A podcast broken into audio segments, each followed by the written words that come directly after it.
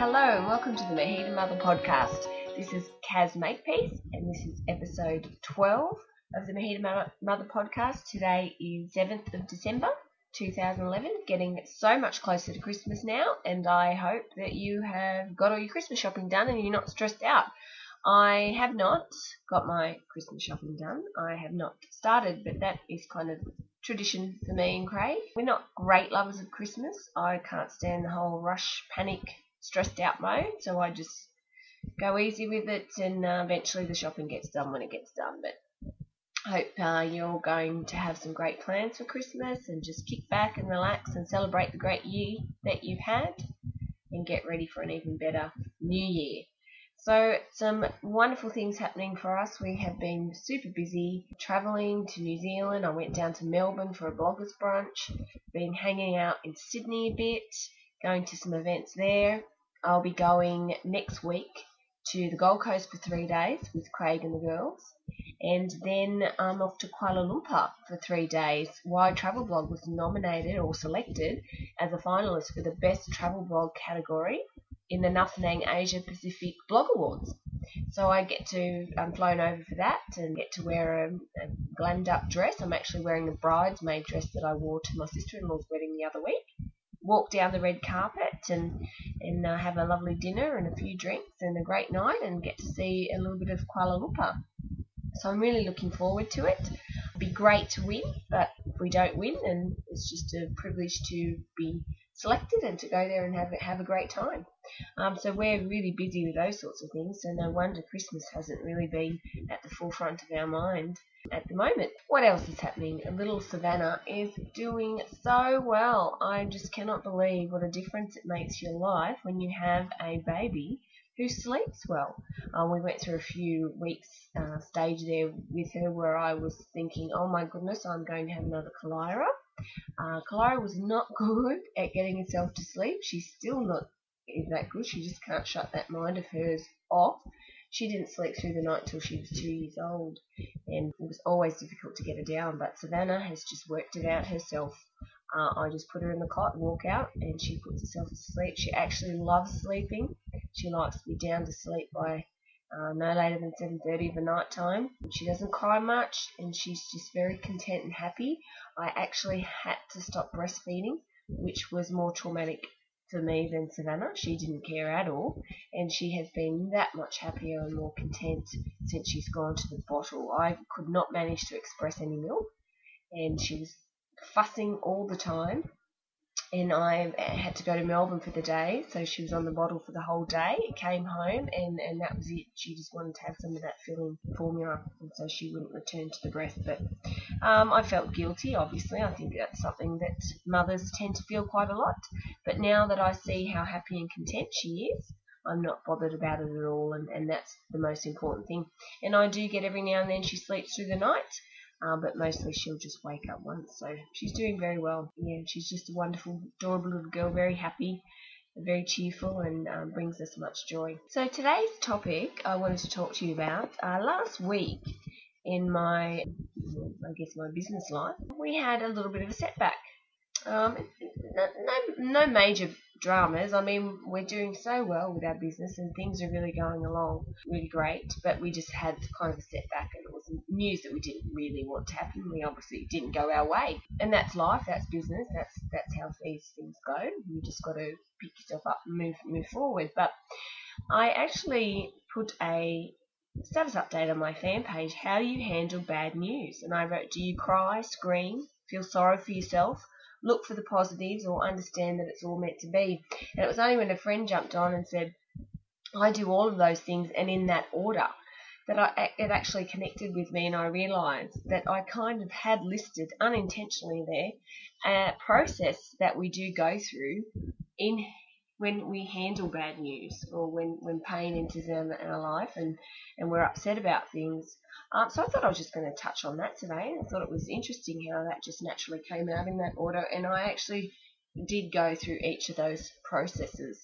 So the first thing was cry, and you know we're often taught that you shouldn't be crying, that it's a sign of weakness. And I found this amazing quote. Um, it was on a post, and it just kind of landed in front of me, and I think it was perfect timing because I was spending quite a bit of time crying. And I'm not sure who wrote it, but it says crying doesn't indicate that you're weak. Since birth, it has always been a sign that you're alive and full of potential. I just thought that was really an amazing quote and really brought home the fact that crying is a part of our life and we've used it ever since we were born as a way to get a message across and to way, a way of getting things out of our system.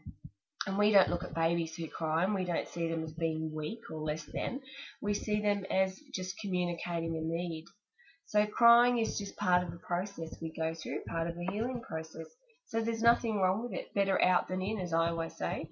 So cry and get it out. And then once you've done that, you're probably ready to move to the next stage, which for me um, becomes anger uh, it's always a part of grief and, and, and, so with that anger of, you know words were spoken it's uh, you don't mean any of it it's just a way of getting getting things out of your system. And you're not really angry at anyone or anything you're just angry that things didn't go your own way. And we see that with children when they don't get, get their own way they get on the floor and they stomp and they roll around and scream and they get angry and so I don't think that as we progress in adulthood we, we really get rid of this tantrums. Usually our tantrums become inner tantrums and a lot quieter, silent sort of tantrums, but the anger's still there. And look, it's okay. Just know, oh, it's just part of it. I'm just having a hissy fit and I'm just angry that things didn't go my own way. And that's fine. Feel the anger and then move on to the next stage, which often is feeling sorry for yourself. This comes hand in hand a lot with the anger and you feel sorry for yourself that things never go your own way and, and the violins come out and you play the old poor me story and sometimes it can go on and on and on and, and that's when you start saying that's it I quit. Nothing ever goes my way. What am I doing this for? And, and on and on and on it goes. You know this stage with the anger could last a long time or it can be very quick. And I think the only way to get yourself out of that rut of feeling sorry for yourself is to somehow find a way to change your state. Feeling sorry for yourself can lead to really depressing feelings, which can be very difficult to get out of. Um, and you can get trapped in that vicious cycle of anger and, and self pity. And you don't want to be in that place because it's not going to move you forward. It's only going to bring you more things to feel angry and sorry about. So whatever it is that you need to do in your life to make you feel happy again. Maybe it's music, dancing around, singing at the top of your lungs. Maybe it's catching up with some friends and going out and having a good time. Maybe it's chatting with a family member and expressing how you feel. For some people, they use their blog as an outlet for letting that out, which really does help them. We had, amongst the bad news, we had some really good things happen as well. We, we met Jerry Stoppelman, who's the founder of Yelp which has just launched in Australia, a massive company in the US, and he is in the top 50 most influential business people in America. So that was quite uh, quite an honour to have breakfast with him and hear about launch. So that kind of got me excited. And then we also had a Great Crusade reunion. So we actually went out in the city to a really great hotel there, the Beresford Hotel. Never been to before in Surry Hills. And it, gosh, it was the first time that we've been out together just with friends in the city for a long time without the children. So that that was a nice release for us. We danced and we had a great time, and and I was able to just get rid of that feeling sorry for myself and and to understand, you know, it's just a blip. It's no major drama. What went wrong? It's just something that happened, and we're doing awesome, and it's just all part of what we're doing. Meditation, I find, is really helpful as well. I did spend some time meditating and, and just asked the right questions and said the right things and put it out there that I didn't want to feel sorry for myself, that I didn't want to feel angry. I wanted that to pass so that I could move forward and I wanted to start to feel gratitude again and to find the positives. And that's the next stage. You really have to consciously look for the positives. And they are there. They're always there. Yes, with the negatives on the opposite spectrum as positives, they're always going to be around. It just depends on what you choose to focus on. Are you going to focus on the negatives and stay stuck in that feeling sorry for yourself stage, or are you going to look for the rainbow? And the rainbow's there, and so, you know, I took some time to, to reevaluate and to focus on that. Part of focusing on the positives is looking for the lessons because everything happens for a reason and to teach you something. So Craig and I, we sat down and, and we said, well, you know, what can we learn from this? How can we improve? What do we need to do now? So we took some time, we shut off the internet, shut down the computer, and just sat and, and reassessed, reevaluated where we were, got our focus back, and came up with a plan for what we needed to do, which was a very, very empowering and very important thing that we needed to do. There were some things that we were holding off on, probably because we didn't feel confident in doing it, probably didn't know how to do it. So we've come up with a different plan of things that we need to do ourselves now and a new direction that we need to take our blogging in. The last stage, of course, is to understand that everything happens perfectly. And even though it's not the way we want it to be, it's the way it should be. And that's a very hard realization to come to because we go through our life and we want to say how our life will be. We want to create it. And yes, we can create our life. We are a very important part and a very big part of creating our life. But in, in creating our life and going for those dreams, we also give up a little bit of that to what I call the mojo or the magic. Because the mojo or the magic, and I've spoken about it before, they it knows how to bring what we want into our life and it knows what is the best thing for us. We think we might know it, but we don't always. And so what looks to you to be a setback actually is part of a greater plan and you don't know what that is. You won't know what it is until that plan comes into fruition, which could take days or weeks or months or years. And so there's a part where you just have to let it go and you just have to accept that this has happened for a reason.